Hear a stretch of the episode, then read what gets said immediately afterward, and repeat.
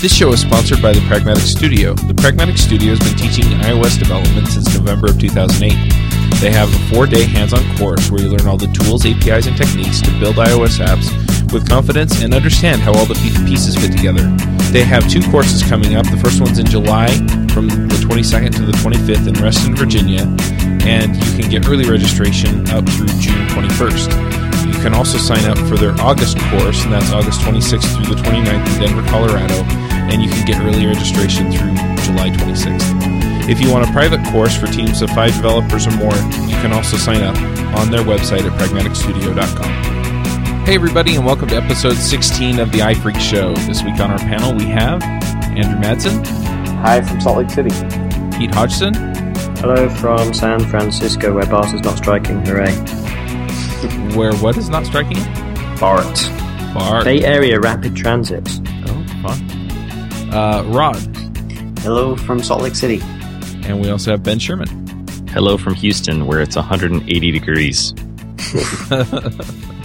I'm Charles Max Wood from DevChat.tv, and uh, real quickly, one of the reasons that I do this show is so that I can get work. So if you need back-end work for your iPhone application and you're interested in using Ruby on Rails, I am available for hire.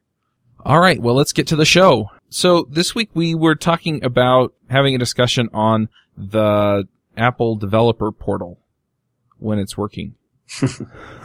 Which is sort of mostly yeah. right now. We'll be back soon. Yep. Except not soon. Except soon. For some definition of soon. Yeah. Yeah. Oh, they have a very loose definition of soon, I think. So do we want to start off by just talking about what happened there? I mean, I don't know if anybody has any like behind the scenes info on the portal being down, but uh, from what I heard, it was uh, they detected some sort of hack attempt, and then shortly thereafter, uh, this I think he was uh, an Israeli hacker came out and said, or he was a I shouldn't say hacker, security researcher, uh, came out and said, I.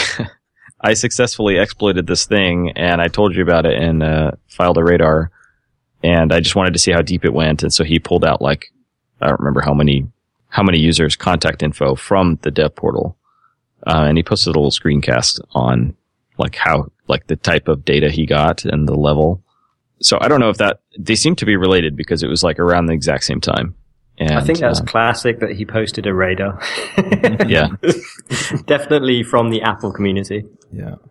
I have to say that uh, I'm really happy that Apple handled it the way it did. I mean, it it's inconvenient to have the portal down, but dang it, if my information's in there, especially my credit card information and, and, you know, other things like that that can affect my company and things like that, pull the plug. Yeah.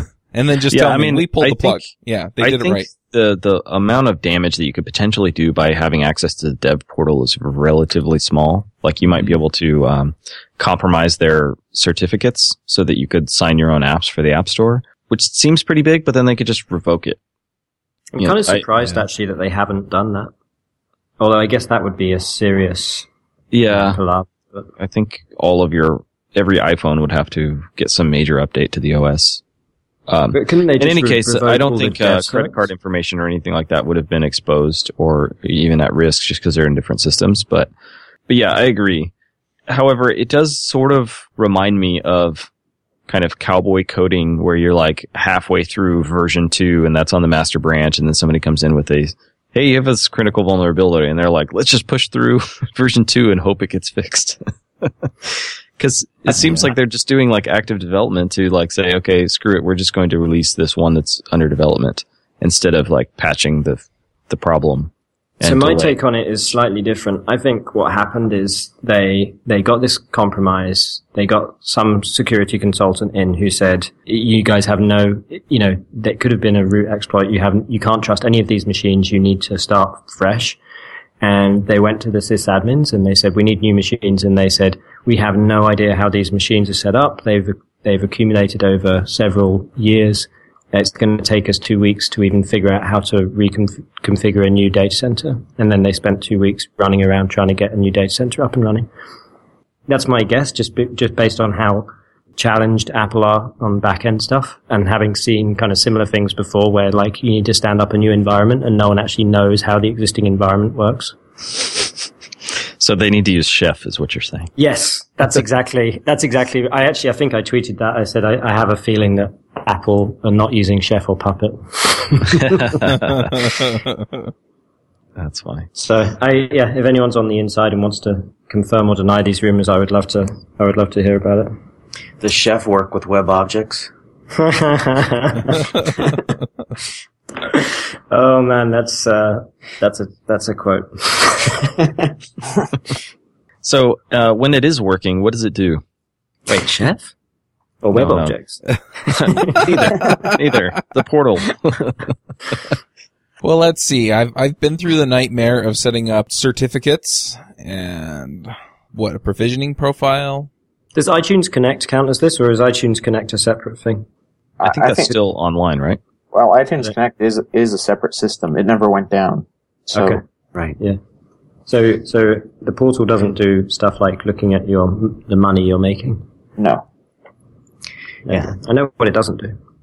I, iTunes Connect is not just for developers either. It's used for. I know it's used for iBooks. You know, people, if you have a, a book in the iBook store, and I don't know for sure about music, but I I would sort of think it's used for music. People who sell music too. So Oh, okay. Oh boy, I wish they uh, would give stats on podcasts in it. Yeah, that's kind of funny they don't. Huh? So what they did is uh, release like that status page, right? Um, so if you go to developer.apple.com and you sign in, isn't there? Um, if you go to the portal, doesn't it tell you like what's up and what's down? Yeah, it uh, basically. In fact, I just pulled it up. Uh, the update is from the fifth, which is yesterday, and yeah, it tells you these services are online. Blah blah blah. We plan to reinstate most of the remaining services this week, and then it tells you what some of those are, and um, you can go to the status page. But So yeah. it looks like almost everything is back online now. Yeah. Of course, I keep trying to figure out how to log in because I click on Member Center usually to log in, and that's what takes you to that page. So, So, So the- why don't we just talk about the, um, the, like the certificates and provisioning profiles and that whole process? sounds good to me. All right. So, uh, Does Anybody else anyone wanna tackle understand how that works? Yeah, oh man, I so I've had three or four different iOS projects where each time, like, we start talking about how to figure out the certs and the profiles and stuff, and I always find someone else to do it because, like, I've just never understood it, and I have this kind of vague, fuzzy idea in my head of how all the pieces plug together, but if you asked me to, if you locked me in a room without the internet and asked me to provision my iPhone, I, I would starve to death. It has gotten better. I mean, when it, It was first definitely. first came out, it was a nightmare, and now the portal will kind of guide you through the process. Wait, wait a minute, wait a minute. It was worse before. oh man, it was it way was worse. far, far worse. Now, now my solution is usually to to have Xcode do it, and it doesn't. You know, sometimes something goes wrong, and I just delete everything out of Xcode's organizer, and then tell it to refresh, and, And your and, eh, you know, eight, yeah, exactly. And eighty percent of the time, that fixes the problem. Before that was not even an option because Xcode didn't do anything for Xcode didn't interface with this whole system. Yeah, Yeah, so you'd have to go to the portal. Like you could download Xcode and, and run things in the simulator without any kind of profiles or certificates or whatever. But as soon as you want to put it onto a device, you need to uh, sign the build with a certificate. And the um, the provisioning profile links a certificate to a list of devices and some other like permissions are allowed around uh, what that app can do. Uh, and so, an Apple, yeah, app, and an Apple ID. You have to tie the provisioning profile ties the certificate and the Apple I, the app ID. Right. And so, um, so, and then it has a, uh, an expiration date on it. So that's how they can, uh, tell your app you're only valid for three months or whatever, uh, during development or ad hoc builds or whatever. Uh, so once you have all those pieces in place, then you need to go into your project and, uh, go into the settings for your target, your app's target, and, uh, go into the code signing section.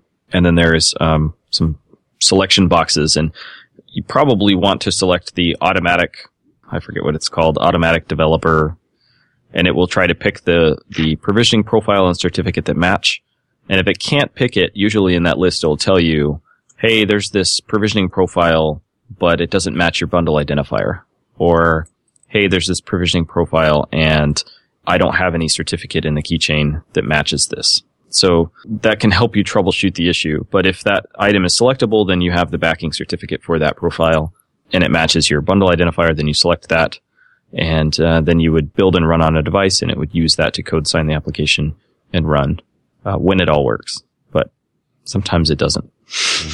And you have to create a certificate for development and production as well as a provisioning profile for development and production, separate ones.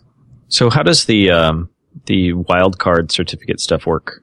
Because uh, I, I remember like coming to this stuff and doing like one sort of dev profile for each developer for each app, and then one uh, one distribution profile for um, ad hoc builds, and then one for App Store builds. And then somewhere along the line, Xcode came out with the wildcard. I thought the wildcard was for the bundle identifier, or is it for bundle? Like, is it for more than just the bundle? Like, how broad the bundle identifier is?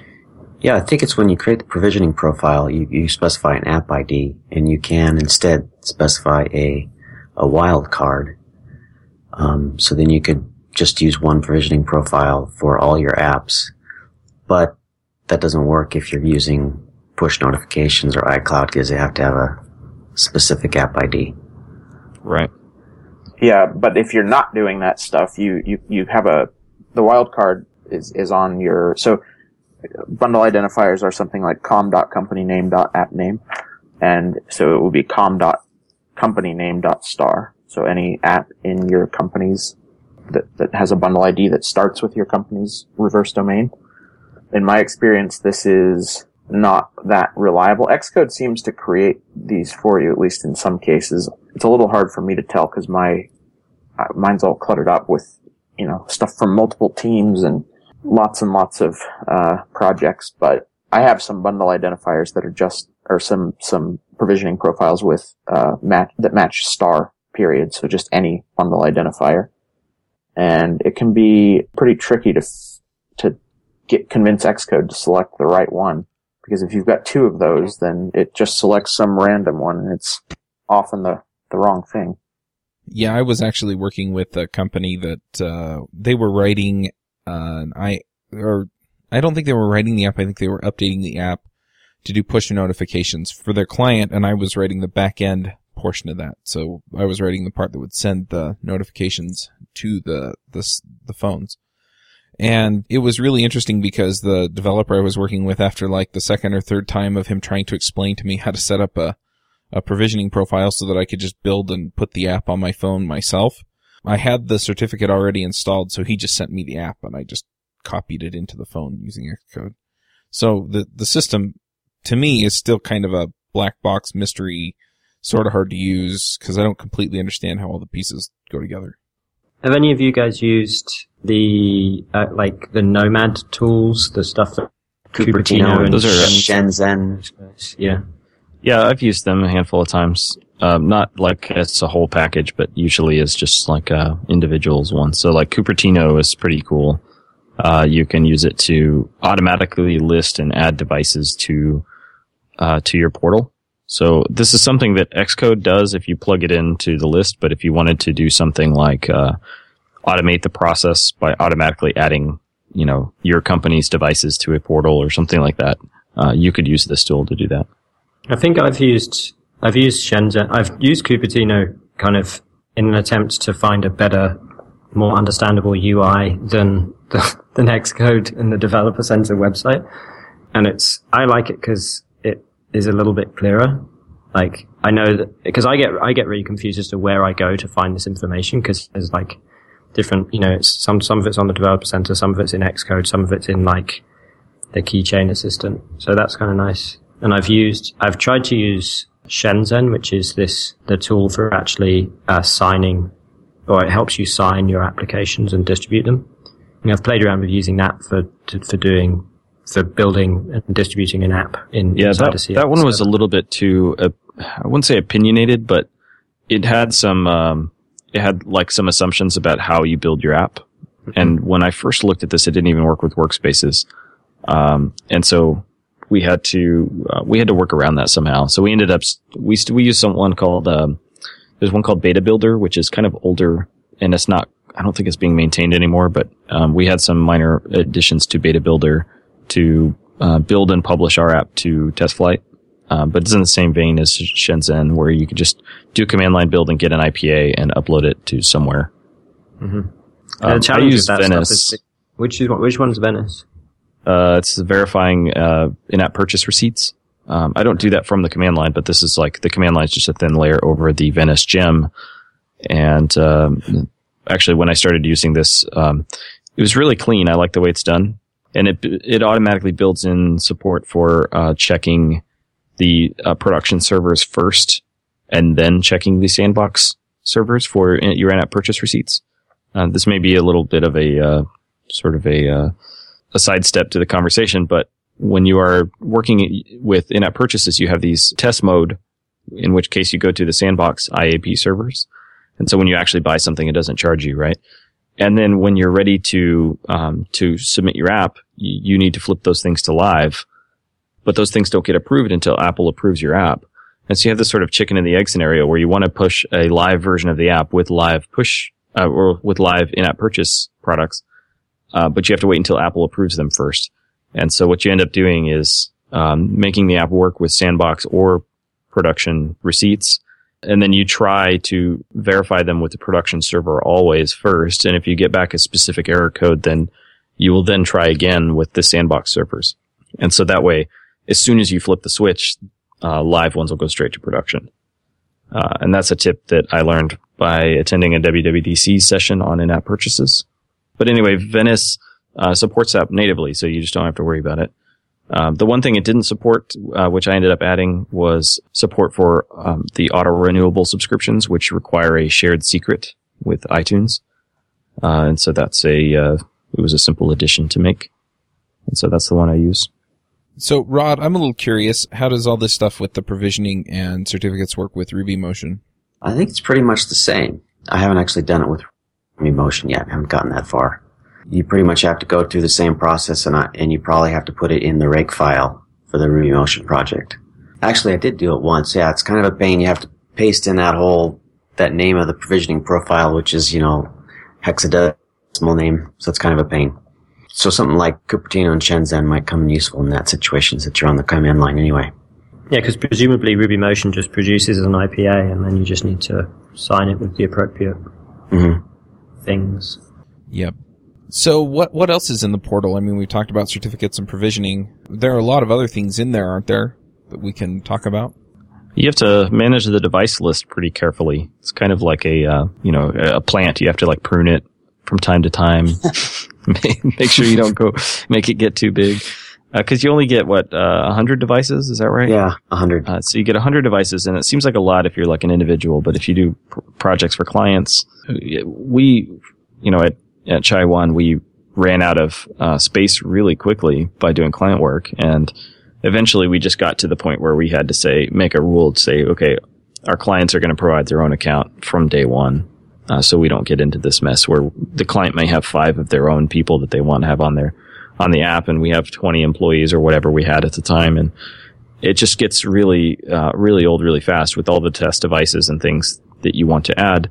It's unfortunate for like established development shops to not be able to get, you know, to request access for more or whatever. But, and then the worst part about it is when you delete a device, you have to wait like until your renewal period for that slot to become available again. So you have to be careful.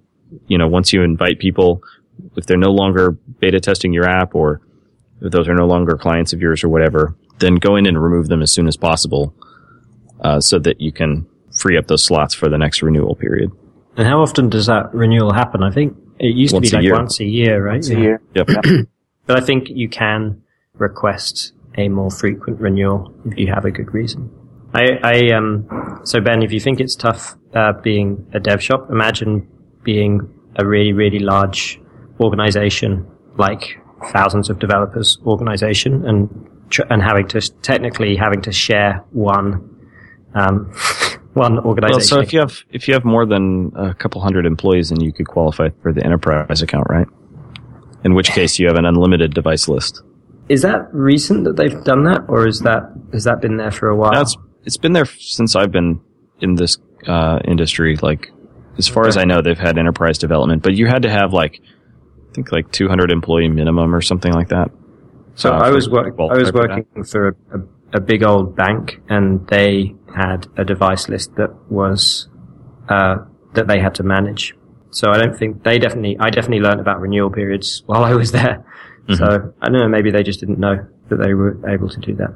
I've only had limited experience with the whole uh, enterprise distribution model because you don't have uh, specific Oh, I see what device lists, saying. right? So Yeah, yeah, yeah. I see what you're saying. When you if you're doing enterprise distribution, yeah, so if you wanted to build an app and distribute it to your own internal company, as long as everybody's still covered by the NDA, you have to be careful about that. Like uh, some of these larger companies have like sub companies.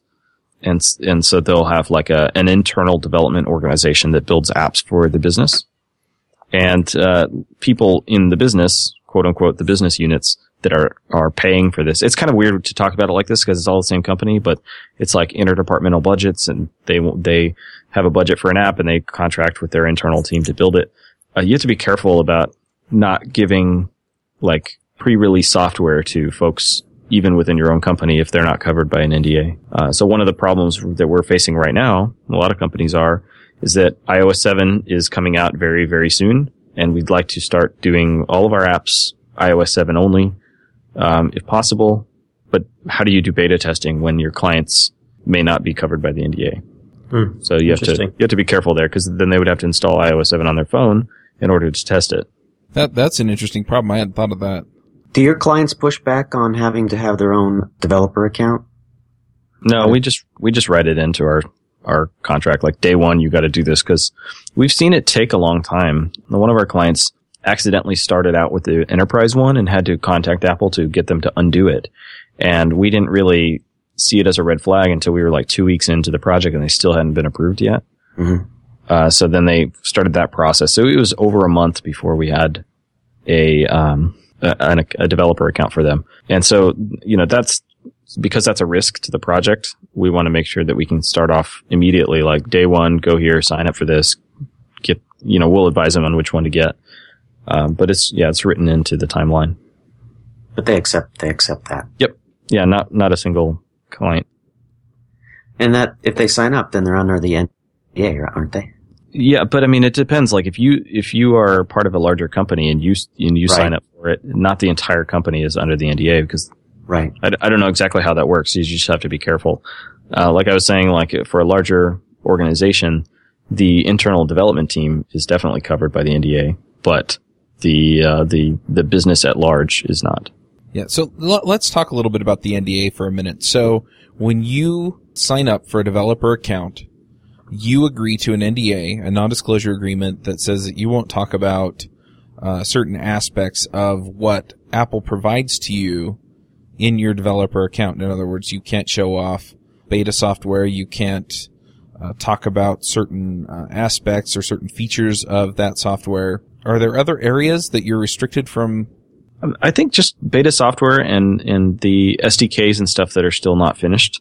Um, Release. And re- typically, the line that people draw in the sand is whatever is announced at WWDC during the keynote is streamed to the world, and so is therefore public. And then everything that happens th- that week of WWDC um, after the keynote is is uh, covered under the NDA, and they remind you that every step of the way. So if you tweet about it, you know chances are somebody's going to see it, and then you'll get put on a list somewhere, and uh, who knows what will happen, but you probably don't want to be on that list. And then when iOS 7 gets released or whatever the version is um, to the public, then at that point you you've had this knowledge for all this time. You've had time to play with it, but you haven't had a chance to talk about it. So you know you'll expect all kinds of books and conference talks and articles and all kinds of material to come out at that time. But during in between this in between period is just kind of a, a bit awkward because we want to start switching to the new stuff, but we can't really talk about it. Yeah. Now, if I remember right, there are also videos and things from WWDC that you can watch on here. Right, but you have to be a developer to get access to those. So again, by signing up for the developer account, you've you've signed the NDA. Right. And then you can see the conference videos and what have you. Uh-huh. Right. You don't need a paid account to access the videos anymore, right? You used to need a paid account. Well, you used to not be able to get the videos without paying extra, but I think last year they made it so anyone with a free account could watch the videos. Is that right? The only free developer account is the Safari developer account, if I remember right now. No, that's not true. You can, si- you can sign up for a login to the developer website without paying. You just won't get the stuff you get when you pay, which is like ability to run, well, ability to do provisioning and run your apps on device, that kind of thing. But just to get Yeah, that access to the sense. documentation and Right, because if you're, you know, if you're uh, just getting started with iOS development, you can you can write iOS apps or Mac development. You can write Mac apps or iOS apps and compile them and play with them. You just can't release them in the App Store, so you need to be able to read the docs in order to do that, I suppose. And the docs are hidden behind the developer uh, firewall because uh, because of the NDA thing, gotcha. Aren't there student accounts too? probably. I, I don't, I don't know. Uh, Do, do you guys know of any other development or any other software organization that does the NDA thing like like Apple does? It seems seems like it's quite unique to the Apple philosophy. Um, I don't know. I mean, when I was in the Microsoft community, I went to the MVP summit a couple of times, and they were similar vein. Like you're not supposed to talk about this stuff. okay. Yeah, and I, I was listening to, uh, one of the TWiT shows. I don't remember which one, This Week in Tech. And Leo Laporte went to an event for Google and basically said that there were certain parts of it that he could talk about and certain parts of it that he had to sign an NDA in order to see. So, um, I, I think it just depends on how strategic they're trying to be with it, but it seems like Apple is that way more than most of the other organizations. Yeah, with you know the Microsoft MVP community was I don't remember like five thousand developers or something. It was like a, a select group of people, so it's a much smaller thing. It's easier to keep a lid on that size than every Apple developer because I don't know how many registered Apple developers there are, but there's a whole bunch. Yep. They, they've said how many registered developers there. I think how many paid developers there are, and it's a huge number, half a million or more. Yeah, it's, it's pretty giant. Yep. So uh, it, it looks like there's also a whole bunch of information. You, you talked about iTunes Connect, and there's an App Store Resource Center. Is this how you submit your apps to the App Store? Is through the developer portal? You you actually s- submit your app. Well, most people probably just submit their apps through uh, through Xcode, but it's um, that's actually something that's in iTunes Connect. Yeah, the only thing that the portal does is it give you access to to generate a distribution certificate for that bundle identifier. Uh, you configure the services that you want uh, in a App Store configuration or App Store provisioning profile. Uh, so, like if you want to talk to Game Center or in-app purchases or um, iCloud, then you'll need to check those boxes and configure those certificates as well. Uh, and then once you have that, then basically the portal is out of the question. You just have a distribution build. And to submit it, you would then go to iTunes Connect and iTunes Connect has a bunch of forms for you to fill out on what's, what's the app name and the icon and the artwork and keywords, all the information like privacy policy URL, support URL, email addresses, trying to think of others, the screenshots. And then once you have all that stuff in there, you say ready to upload binary in iTunes Connect. So this is something that, you know, a savvy like client or business owner could potentially do if they were familiar with the process. Uh, and then you could be the guy with Xcode who, who just says, okay, I'm ready to submit. And you would go into the product menu and say archive and tell it that you want your app store build configuration. And at that point, it will look in the portal to see which, uh, apps in iTunes Connect, uh, are ready for binaries. And so it will match up the version name and then you can submit it from there. But that just still, doesn't that still require you to log in using uh, uh, somebody with permission to submit applications? So it's, Yes, but that's actually that actually I think is a function of an iTunes Connect user as well. So let's talk about iTunes Connect for a minute. I, I think we've pretty well covered what the developer portal, you know, gives you, unless I miss some. yeah, I, I think we covered it. I mean, it's just devices, certificates, identifiers, profiles. Beta Uh, software. There are ad hoc builds. We were, I don't think we talked about that, but if that's just a different provisioning profile, and then you can distribute it for beta testing. Yeah, so iTunes Connect does all your sales reports, like the submission process we just talked about. So like screenshots and keywords and all that stuff, like whatever shows up in the store. And then you'll download your sales reports, uh, from iTunes Connect as well. And this would be the same if you were like a, like a musician and you were selling music on iTunes. You also uh, manage all of the information Apple needs from you to to sell your apps. So contracts you have with them, tax information, the bank account that they deposit your money in, that kind of thing. Yeah, that makes sense. And every time you log in, there's something new that you have to agree to. Yeah. I I just did that actually. yeah, me too.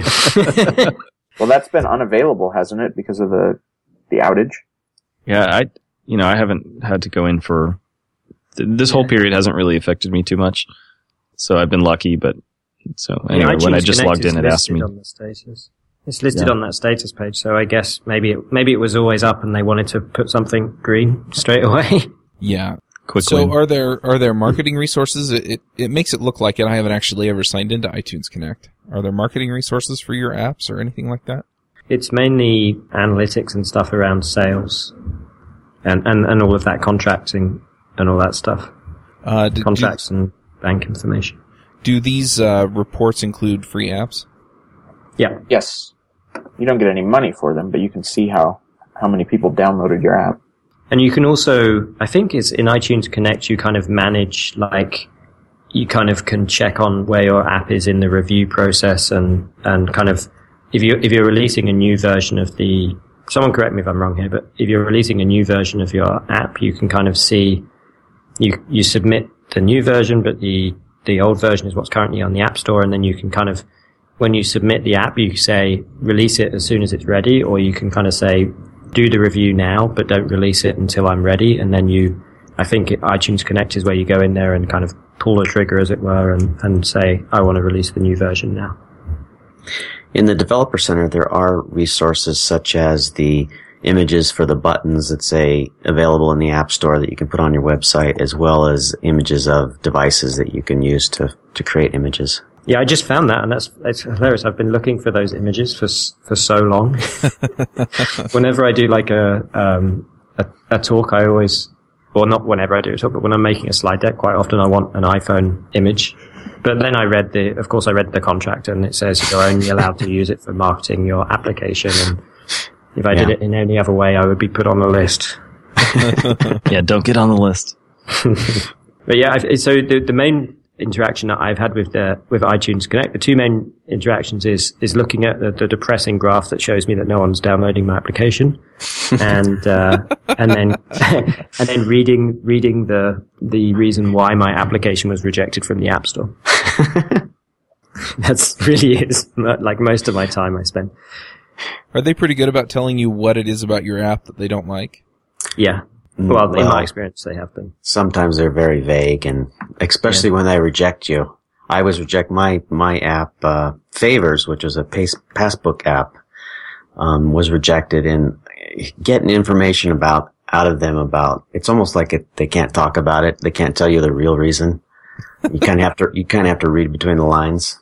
I think it kind of depends on the context, right? So if, so if, for example, I have a, a Mac app, which I tried to update to, to do the sandboxing thing, and uh, I didn't do it right, and they just rejected it and said it doesn't, doesn't conform to the, the sandboxing requirements. And, and that's kind of fairly clear. But if your app is using an internal API, for example, and they detect that, I think they're a little bit kind of vague about it because they don't want to tell you I don't know why actually, but I think it's. I guess. It, I guess the.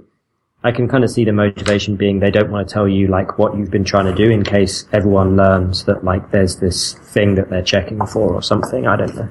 Yeah, it's like they're still trying to make up their mind. Like in my case, they didn't like the way I was using coupons. They didn't think the way I used coupons was the way they wanted coupons to be treated.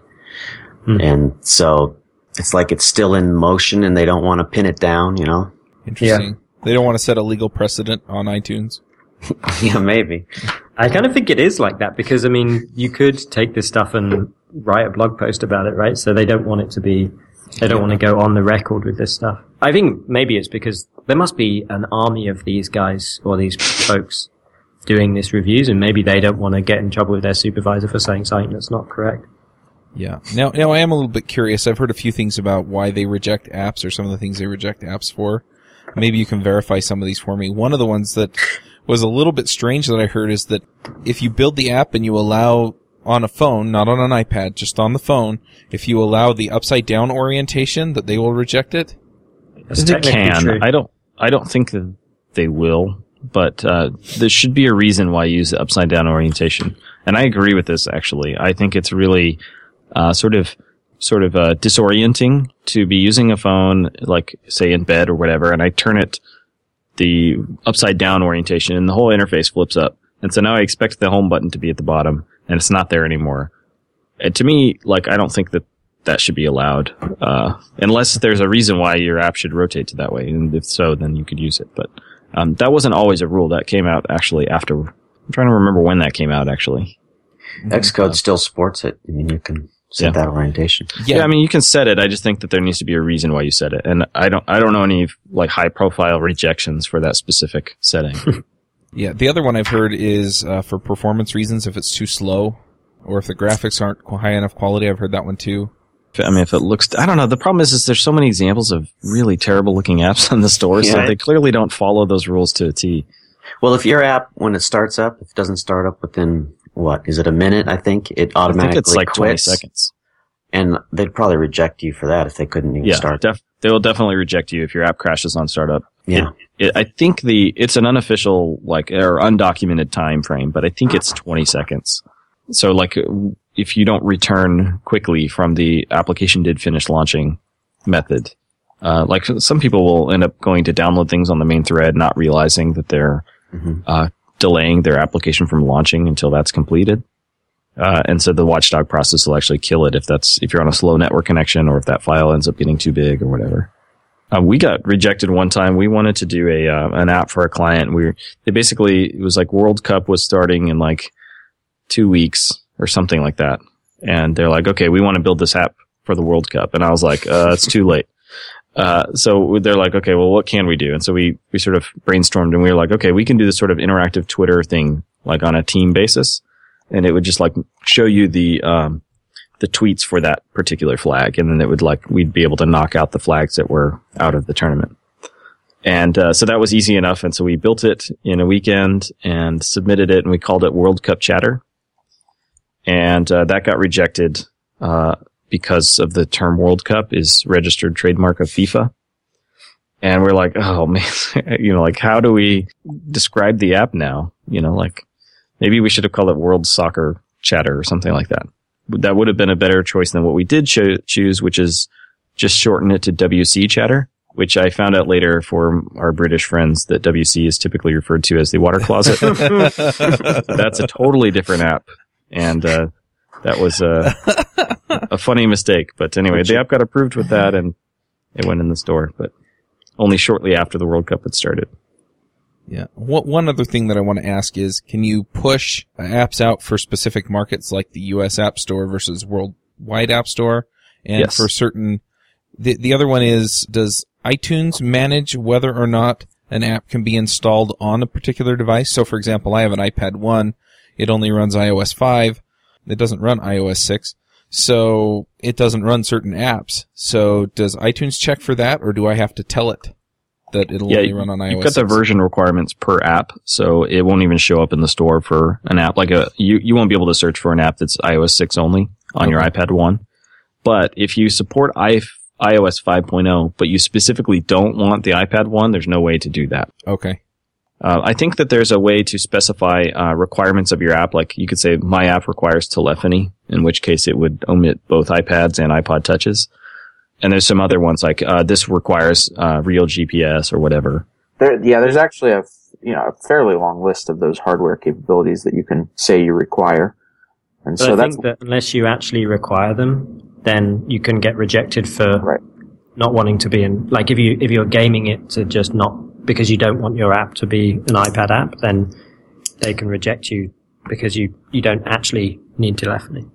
right. I, we actually had this problem with an app that I worked on last year where we, for performance reasons, did not want to let it run on the original iPad or on the iPhone 4, and there's no way for us to say that, right? Because you can support a version of the OS, a minimum version of the OS, but this was at during iOS 5, and those both supported iOS 5. So we thought about requiring Bluetooth 4.0, which would exclude the iPhone 4 and the iPad 1, which you can do, but we didn't actually use Bluetooth 4.0, and that was pretty clear. So we ended up just having to basically put a disclaimer in, in the App Store listing that said this app may not run great on an iPad 1 kind of thing. Uh, you'll, you'll actually notice though that Apple does not have that same restriction on their own apps. So they have apps that require certain, you know, like the new phone comes out and they might have an app that only runs on that phone. So they don't have to follow their own rules. Yeah, when you make the playground, I guess you get to do that. Yep. I think the most common, uh, well, I don't know, maybe not the most common, but in my experience, one of the most common reasons for rejection was accidentally using an internal API. We did that one time. Whoops. Yeah.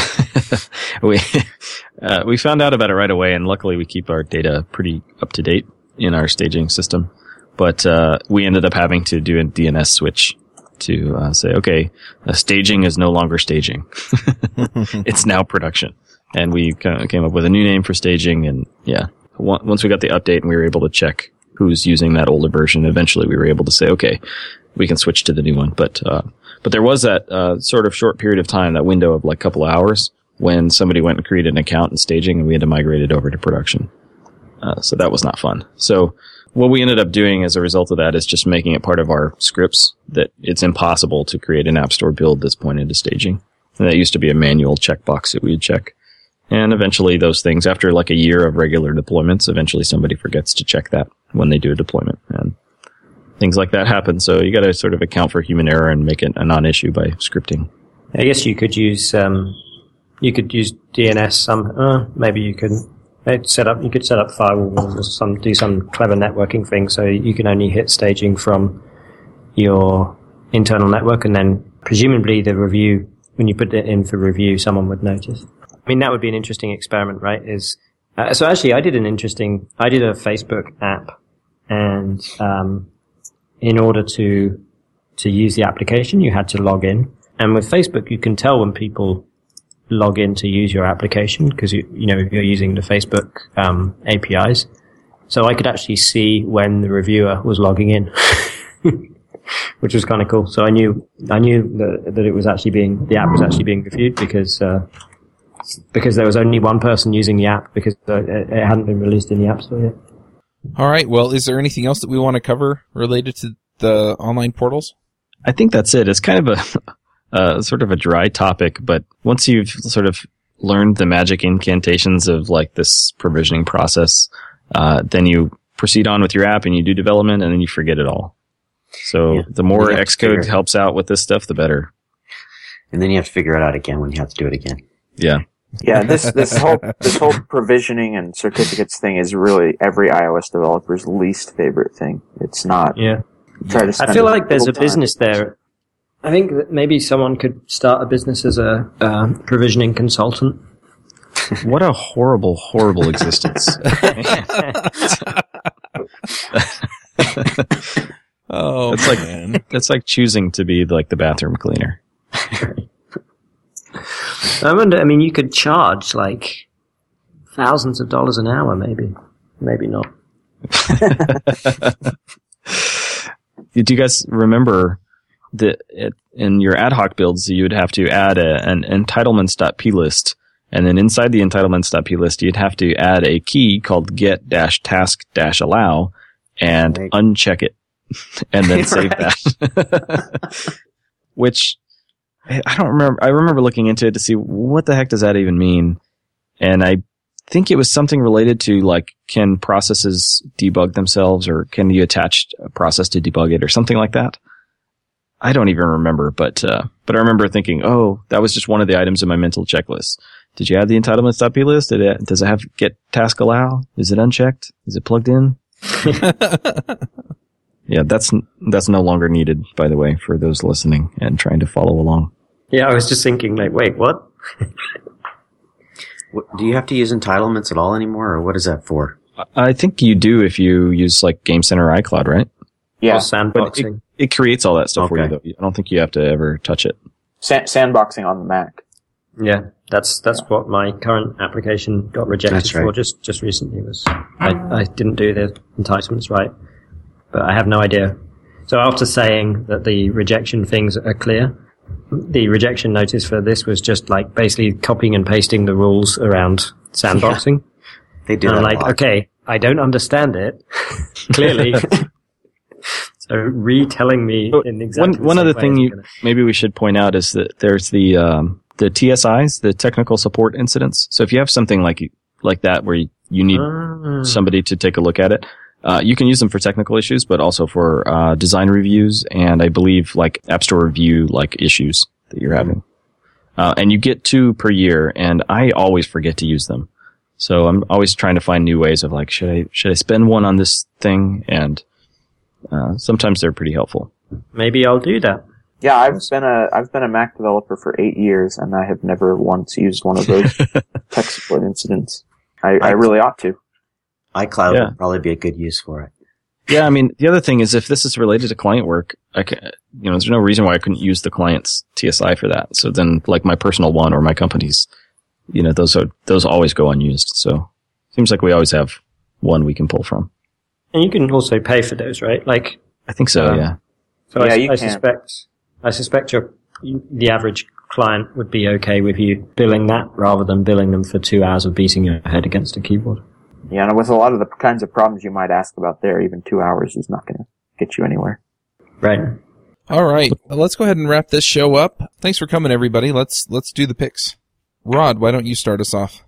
All right, my pick is going to be iOS Font Awesome. So the same font icons that you that are in uh, Bootstrap, you can also use in your iOS app, and so you can you have you can use fonts that have icons that will um, size to whatever size you need. And there I have a, I have a link to an article that shows you how to do that, and that's my pick. All right, Cool. uh, Andrew, what are your picks? Uh, so my pick, my pick for this week is when to use retaincount.com. um, if you've spent any time, if you've spent any time on Stack Overflow in the in the in the Objective C tags, you'll you'll have seen this before. But it's a it's a good explanation of when you should and should not use the retain count method. That's awesome. Here's a short and mildly abusive explanation why. Was that the one where they were using key value observing to? Yeah, it's hilarious. they were they were they were doing key value observing on retain count to find out when an object was deallocated. Wow. Yeah. And this guy had like 9,000 reputation. He had like the same reputation on Stack Overflow I do. And it was all in the iOS and Objective-C tags, which makes you realize that that reputation is not worth very much. it's just a popularity contest, guys. or someone who has the most free time on their hand. Right. Yep. Yeah, that's true. Yep. Most of my rep is still from .NET, which I haven't answered in over three years. Any questions? Yeah, it's, it's really, it's, you can get reputation without knowing anything as long as you hang out all day and try to answer questions first, even with a kind of terrible answer, because somebody will come along and give you a point. Because they're, they don't know any better, you know? They don't know your answer's terrible. That's my new business model. Stack Overflow consultant. yeah. How to how to game the Stack Overflow system. Oh, there you go. Write an ebook. Uh, Oh, Pete, yeah. what are your picks? Today I have a few picks. Uh, I think I have established a pretty solid tradition of doing self promotion as part of my pick, so I'm going to continue that uh, that Hallow tradition. Uh, my first pick is uh, the conf- a conference called Strange Loop. It's sold out, but the reason I'm picking it is because I'm doing a workshop there on uh, iOS unit testing, and I'm going to be doing a free version of the workshop in San Francisco, a couple of them actually, in August, uh, or end of August, beginning of September. Um, so if you want to learn about iOS unit testing and you are in the San Francisco Bay Area, then get in contact with me via Twitter or some other means. And uh, I'll, I'll give you more details on that. My second pick is a tool from GitHub called Boxen. So last night I received from my uh, from work a brand new laptop, which was quite exciting. It had that wonderful um, new Mac smell, and um, I promptly started using this tool called Boxen to set it up. So Boxen is um, is this kind of way to script setting up a new developer machine. So and it does loads and loads of stuff for you. It uses Puppet under the hood.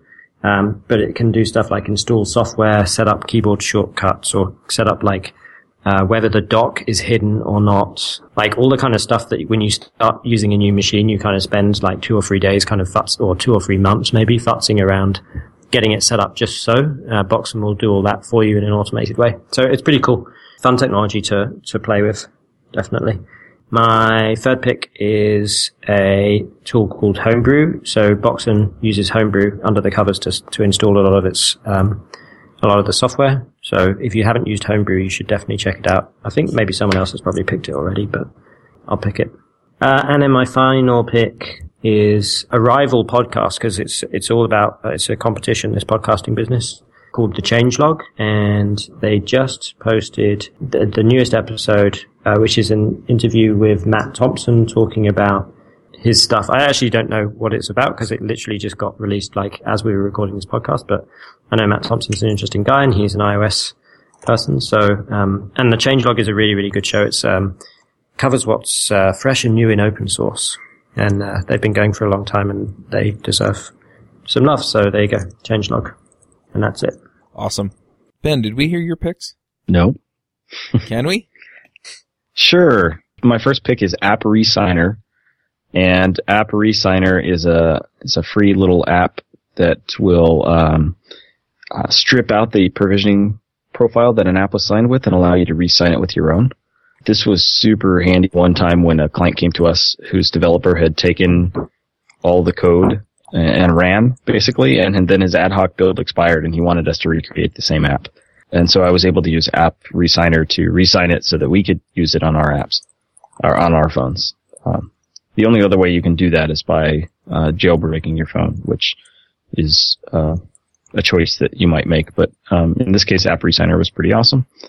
My next pick is the iPhone configuration utility, which is pretty handy when you want to like plug in somebody else's phone and install a provisioning profile or an ad hoc app or whatever without going through iTunes. It'll also let you access the uh, the console logs. So if somebody just experienced a bug and you you know it's in the logs, you can just plug in their phone and, and do it. Some of that ability is available within um, Xcode, but if you need to do this remotely, then you can have somebody download this little tool. And so that's at this link. You'll have to scroll down to the bottom of that enterprise link to find it for um, OS 10 and Windows. And then my last pick is going to be uh, review times. Um, it's an App Store review times service.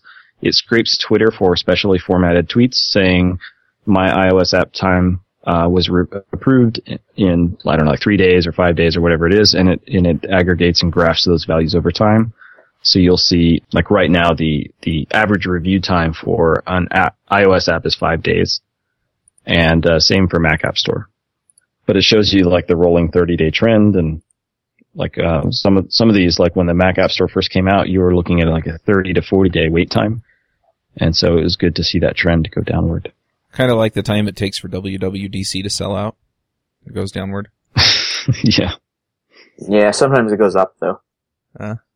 Last year there was a, a period there where I don't know, I don't remember. iOS times were really high too, but Mac App Store times were a month, one month, Yeah.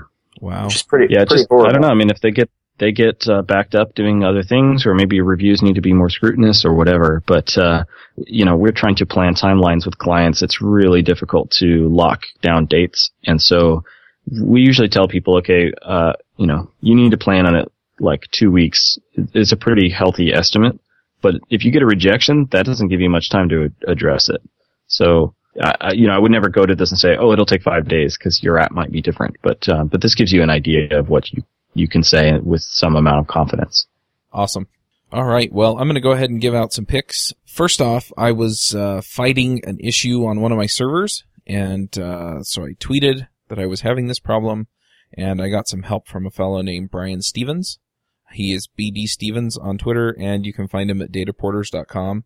Um, this is kind of a thank you and a pick because he was super helpful in, in getting that little issue figured out. Uh, another pick that I have, I've been putting together this Rails ramp up course and I've been hosting it using Instructure's Canvas. Um, I'll put a link to that in the show notes as well. They've released an open source version, and that's what I've been using. And then to post the videos, I've been posting them on Wistia. That's W-I-S-T-I-A dot com. And, uh, it has been awesome for posting and, uh, plugging in videos. Um, they have a whole bunch of other features. Uh, they have social sharing. You can also put in like uh, a call to action, so you can say, "Hey, sign up for my email list" or whatever. Um, anyway, it's it's terrific. So I, I've really been liking it. I'm probably going to move a lot of my video hosting over to it. So uh, Wistia is uh, my pick there, and uh, that's that's pretty much it. Thanks again for coming, guys. We'll wrap this show up. We'll catch you all in a week.